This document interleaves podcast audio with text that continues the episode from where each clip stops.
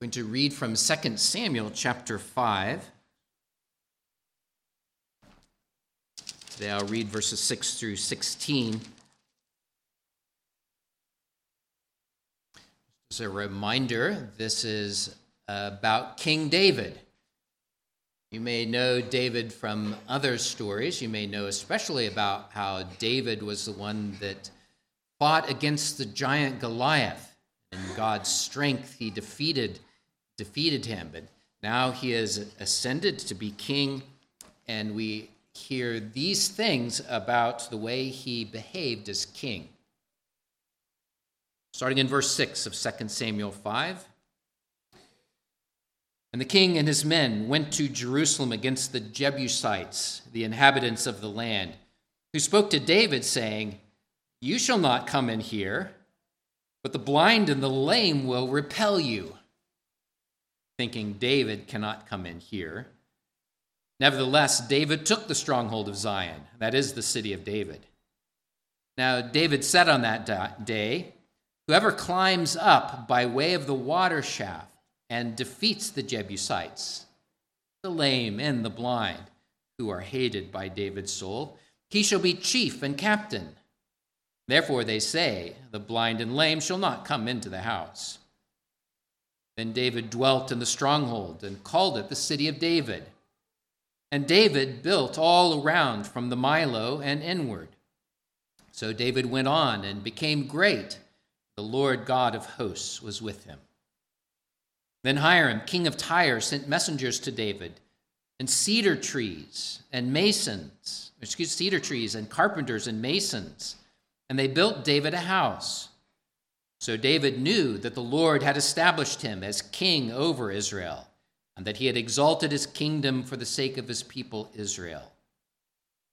And David took more concubines and wives from Jerusalem after he had come from Hebron. Also, more sons and daughters were born to David. Now, these are the names of those who were born to him in Jerusalem Shemua, Shobab, Nathan, Solomon, Ibhar, Elishua, Nepheg, Japhia, Elishama, Eliada, Eliphelet, in the reading there.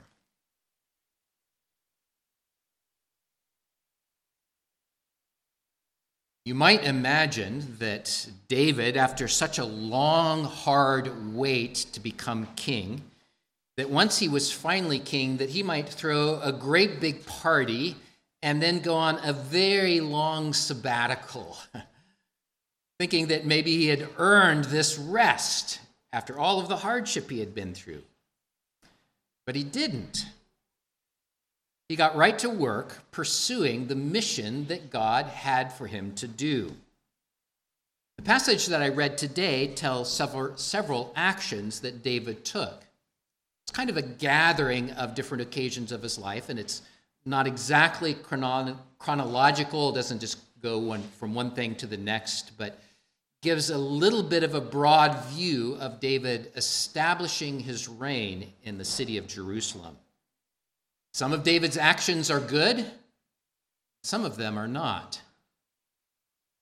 They serve in this way, then, to demonstrate that following after Christ requires perseverance in faith. And it's that idea of perseverance that I want to set before you today.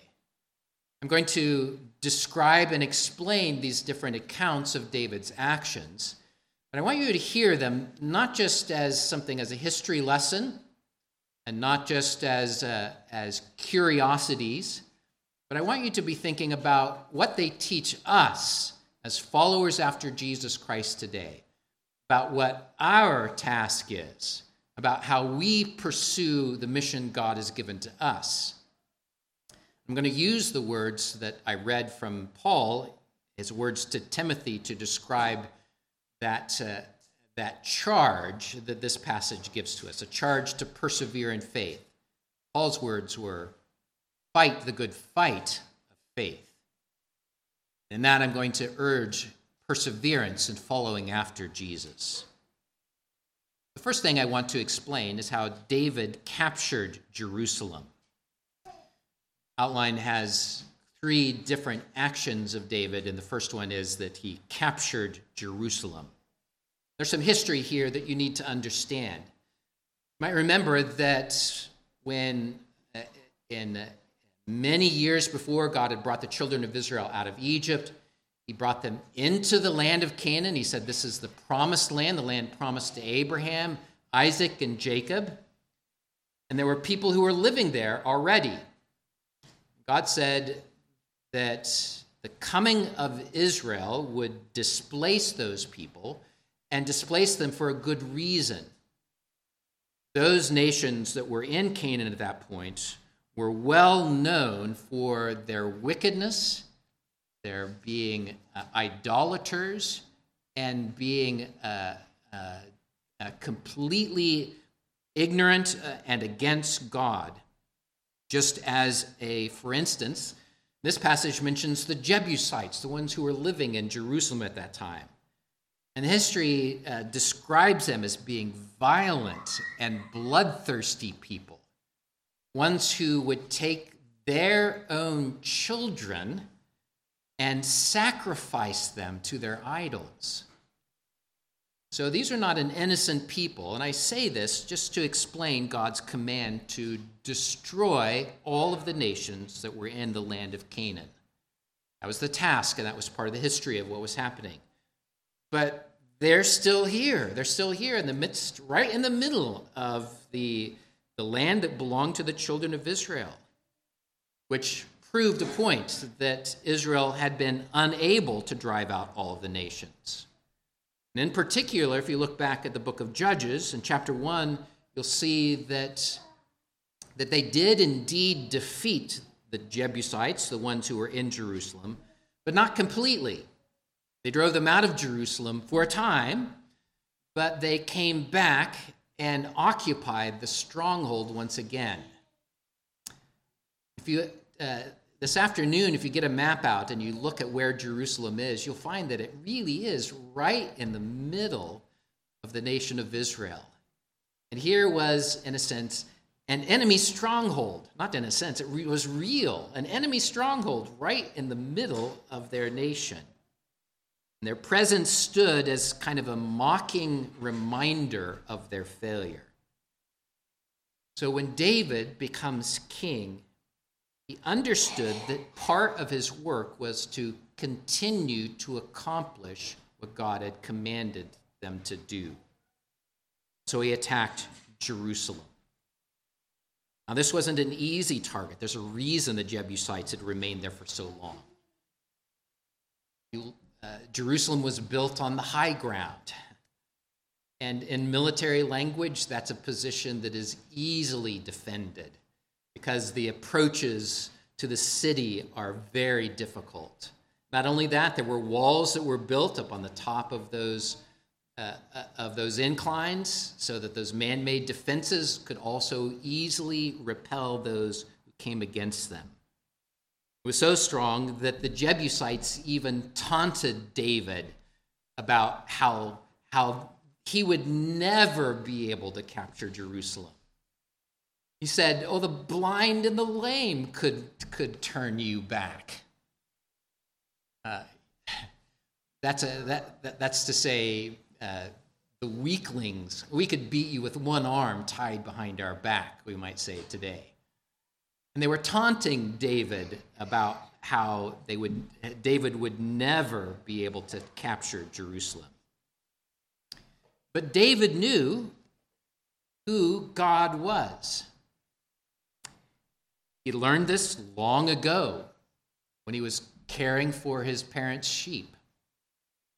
He learned it too when he fought against that giant, Goliath.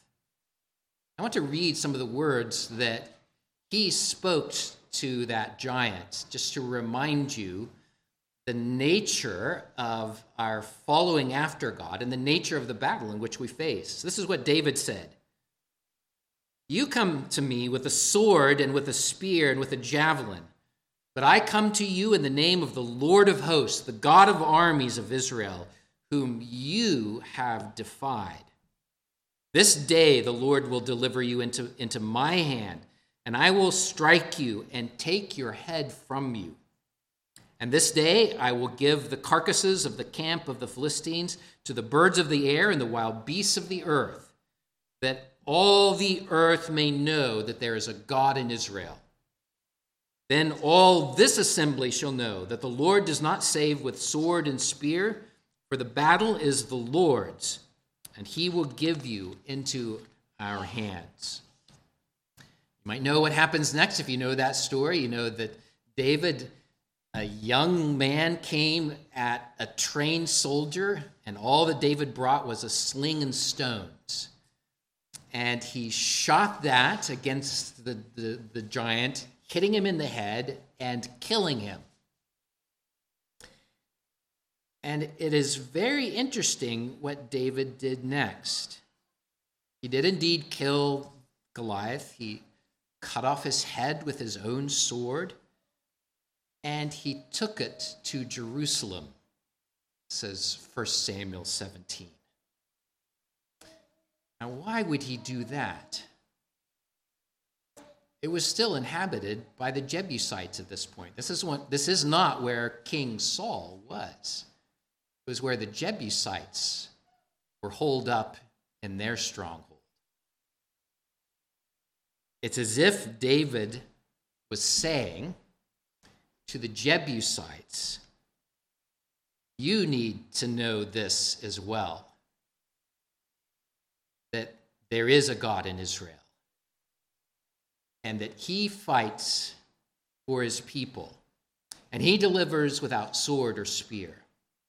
And it's as if David was saying, I'll be back. I'll be back. Here he is now as king of Israel.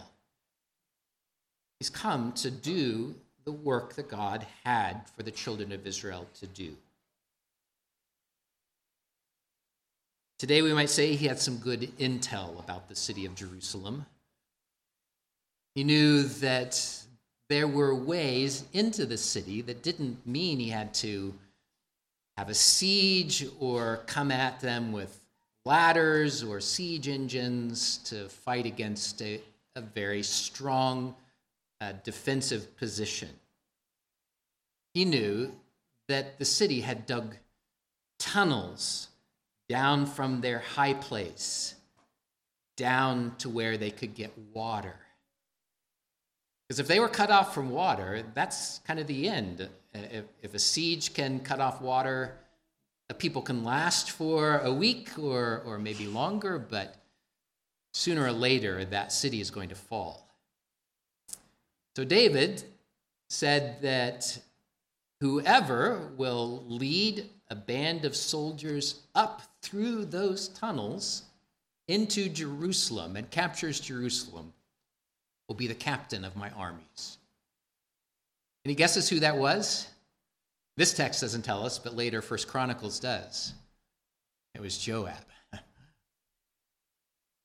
well, David understood what God had for him to do. This was not a time for him to have a party. It wasn't a time for rest. It wasn't a time for sitting back on his accomplishments. He had work to do. So he got about doing it. say more about this later, but let me pause here and say, let's begin to apply this. Telling you this not just for history. It's a great story, isn't it? But it's there for more. God told us these things for our spiritual benefit. And part of the spiritual benefit is that, that God has given us work to do. And that there are enemies that we fight against. And we do not wrestle against flesh and blood, but principalities and powers and spiritual strongholds. That is the work of the Christian and the Christian church. Part of perseverance is to be about the work that God has given us to do. A little pin in that. I'm going to come back to that. Let's go on to the second event that is recorded here. David capitalized Jerusalem. Uh, tried to think of one word that uh, uh, that would could summarize this, and so he made Jerusalem the capital. He capitalized Jerusalem. He had been ruling in Hebron, but again, if you look at a map, rather than being centralized where Jerusalem is, Hebron is it's pretty far down in the south of the of the tribe of Judah would not be very accessible to the rest of the nation. But Jerusalem sits right on the border of Judah and Benjamin, those two tribes, right in the center, so to speak, of the nation.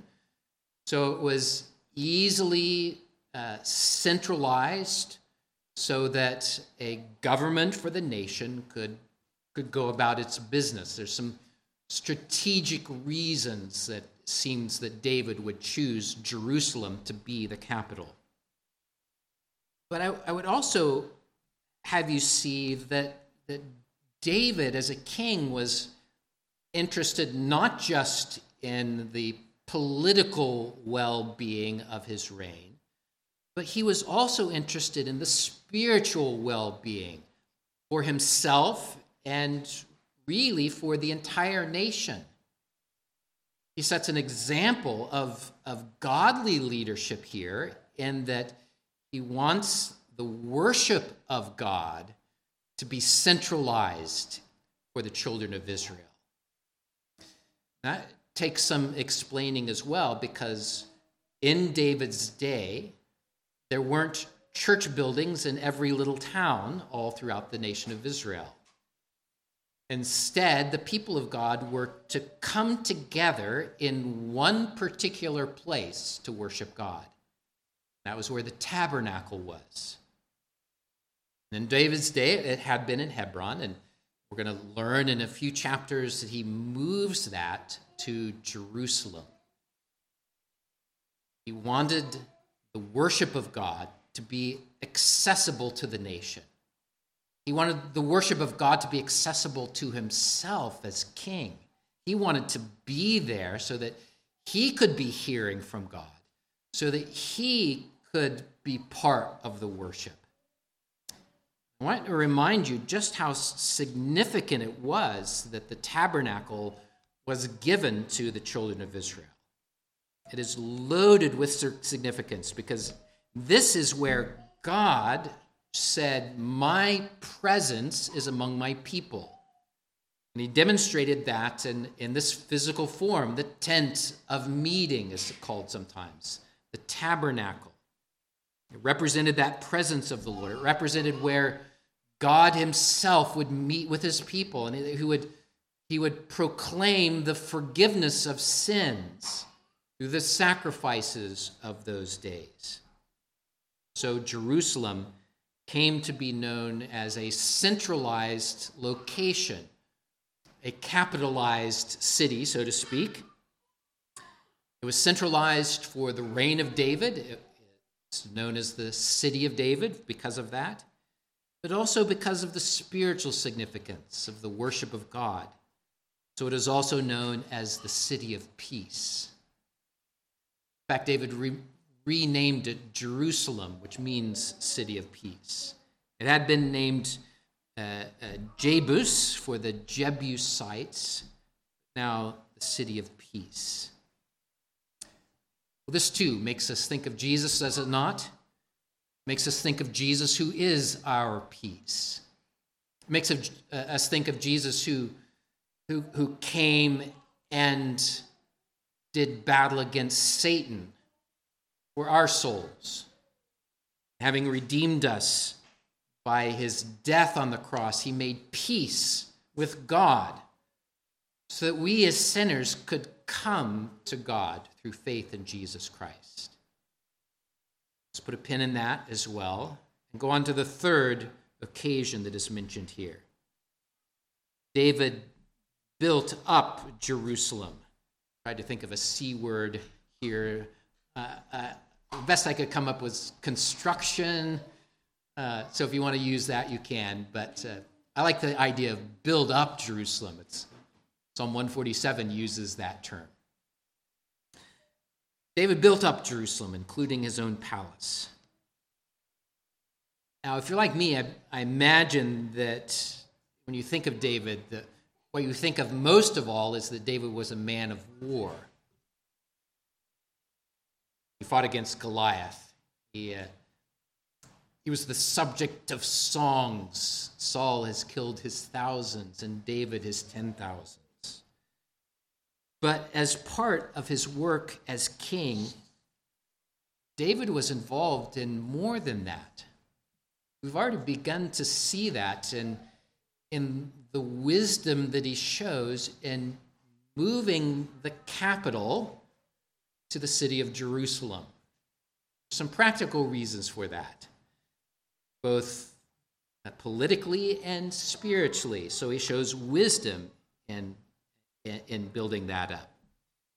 But there's also foresight in understanding that a centralized capital is going to need development. And so these verses describe how David works to build up Jerusalem. And it mentions especially a region of the city called the Millo.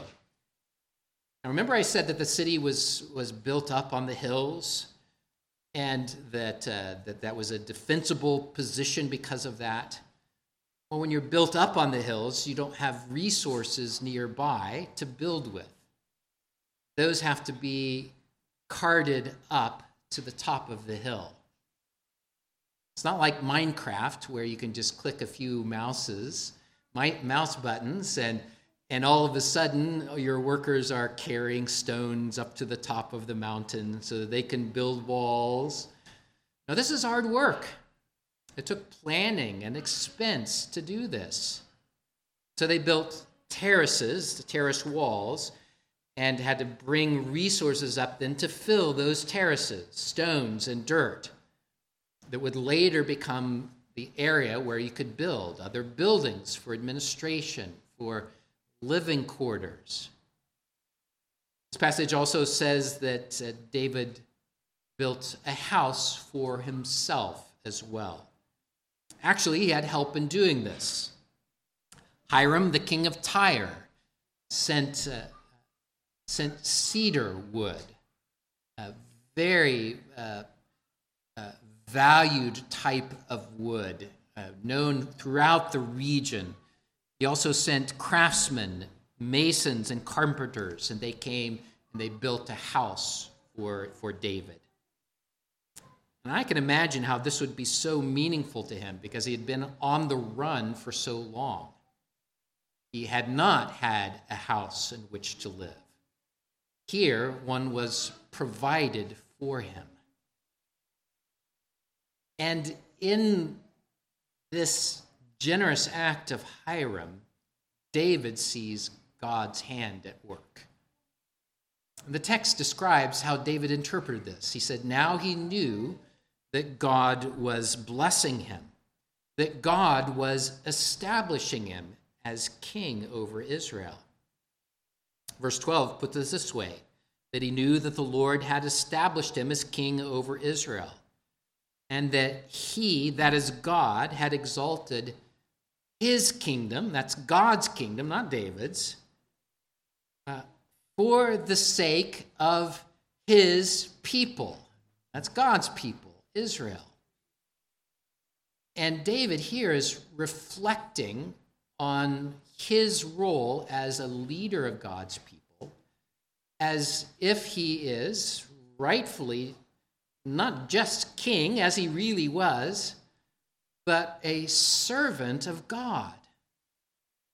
And he approaches his work not as someone high and mighty who has accomplished all these things by his own might but he understands that God has provided all of these things.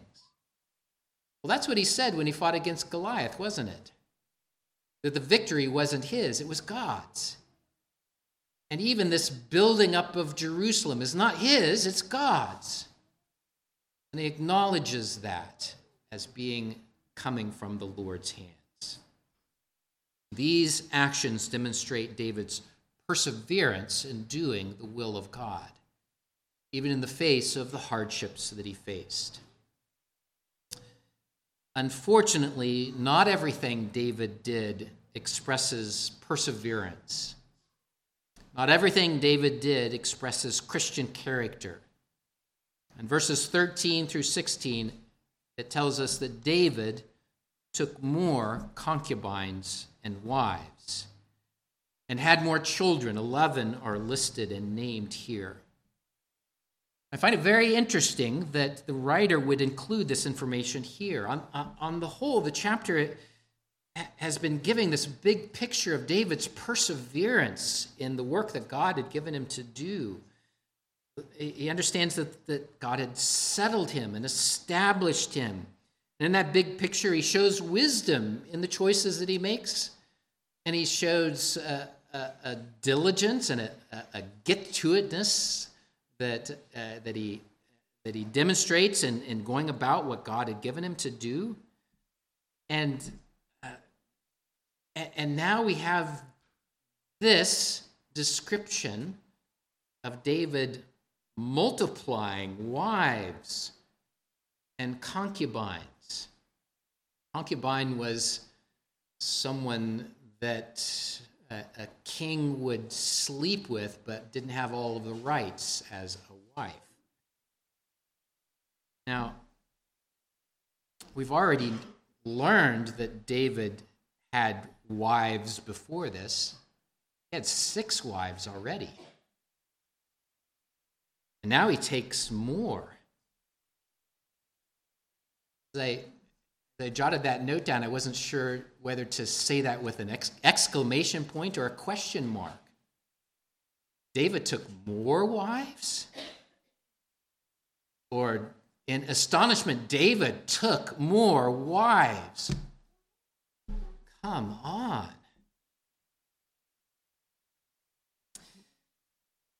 Well, what can we say of this?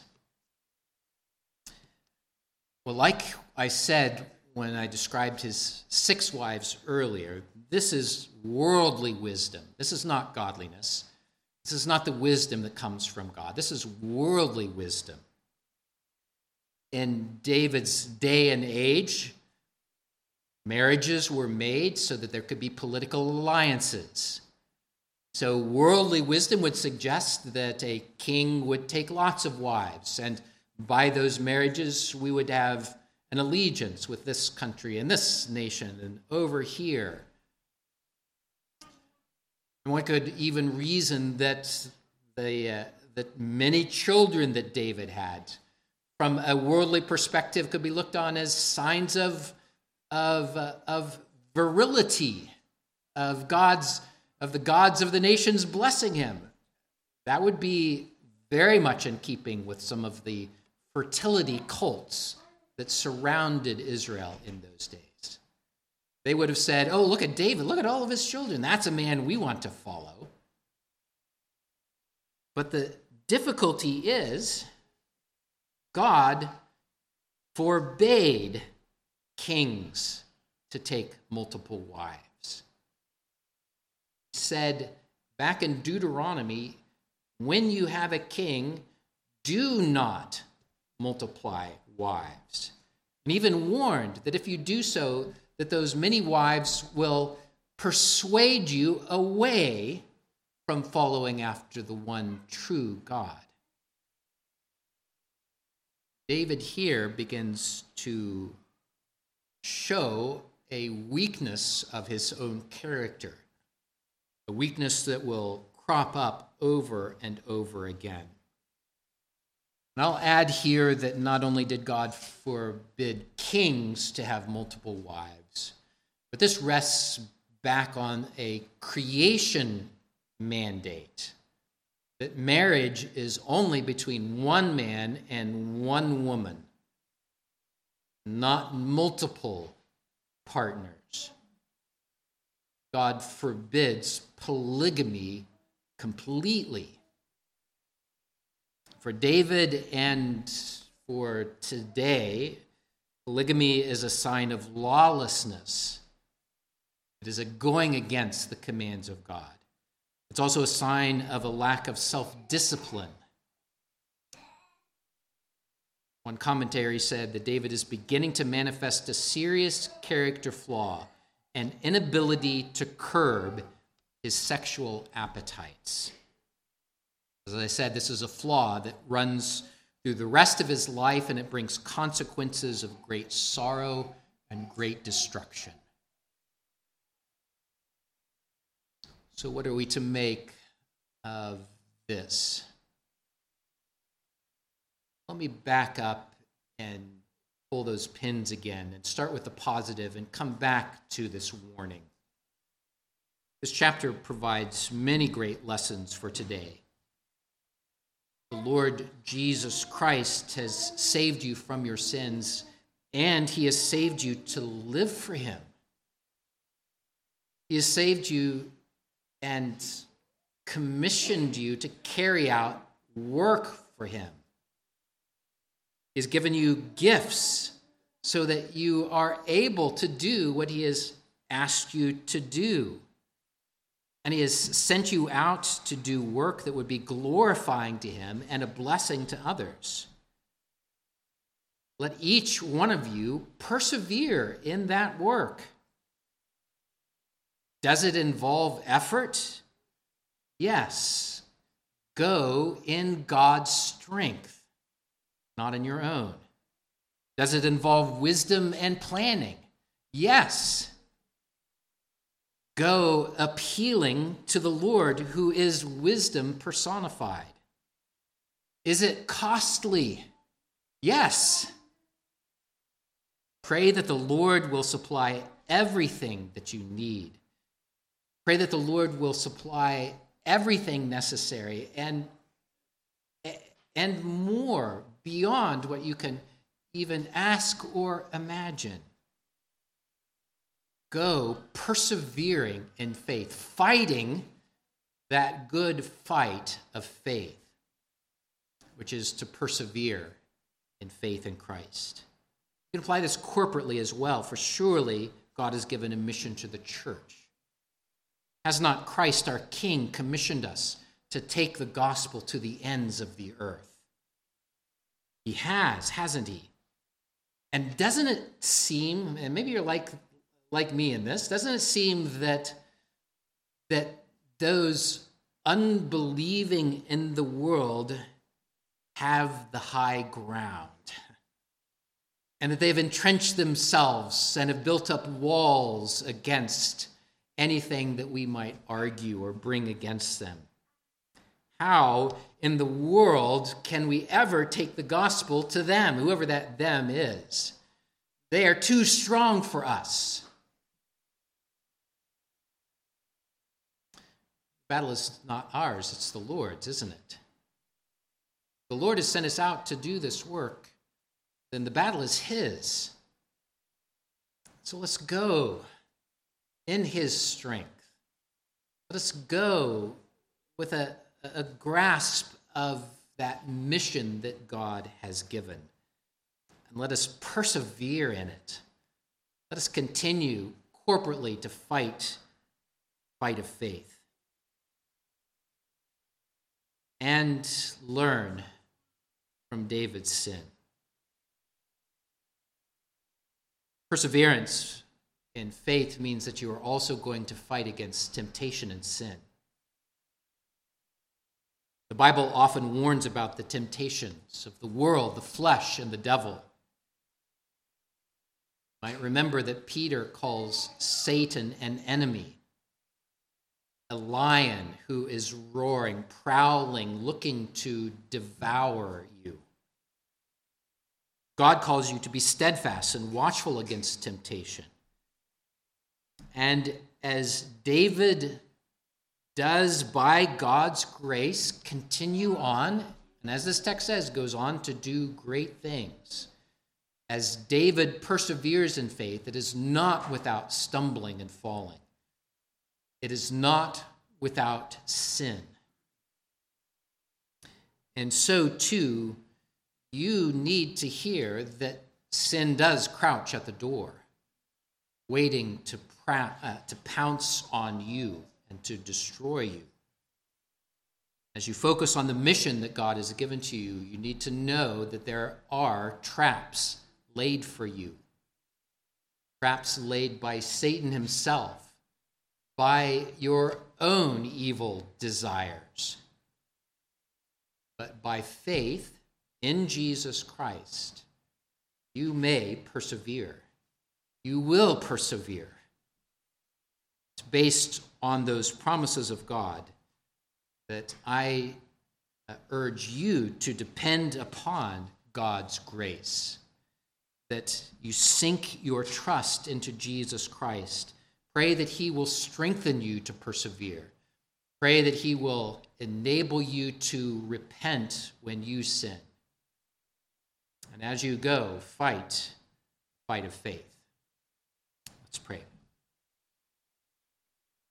Well, God, we need your strength, for we are often so weak in our application of your word into our lives. We're often so involved in, in pleasing our own desires and our own lack of self discipline shows up over and over again. Instead, O oh Lord, I pray that you would cause us to persevere in faith.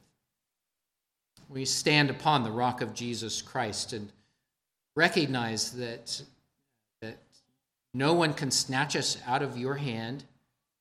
Lord, we long to be faithful in our execution of our obedience. So, God, help us to persevere in that, fighting the fight of faith. In Jesus' name we pray.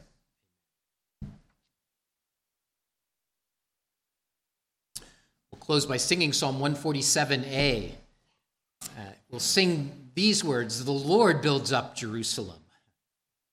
And uh, we'll sing that with, with faith, praying that the Lord would build up the spiritual Jerusalem, the people of God, the church. It also warns us that uh, there are some that place their trust in horses and chariots and weapons of this world, uh, but our trust is in the Lord. As you sing it, make that uh, your profession your trust in the Lord. Let's stand and sing Psalm 147a.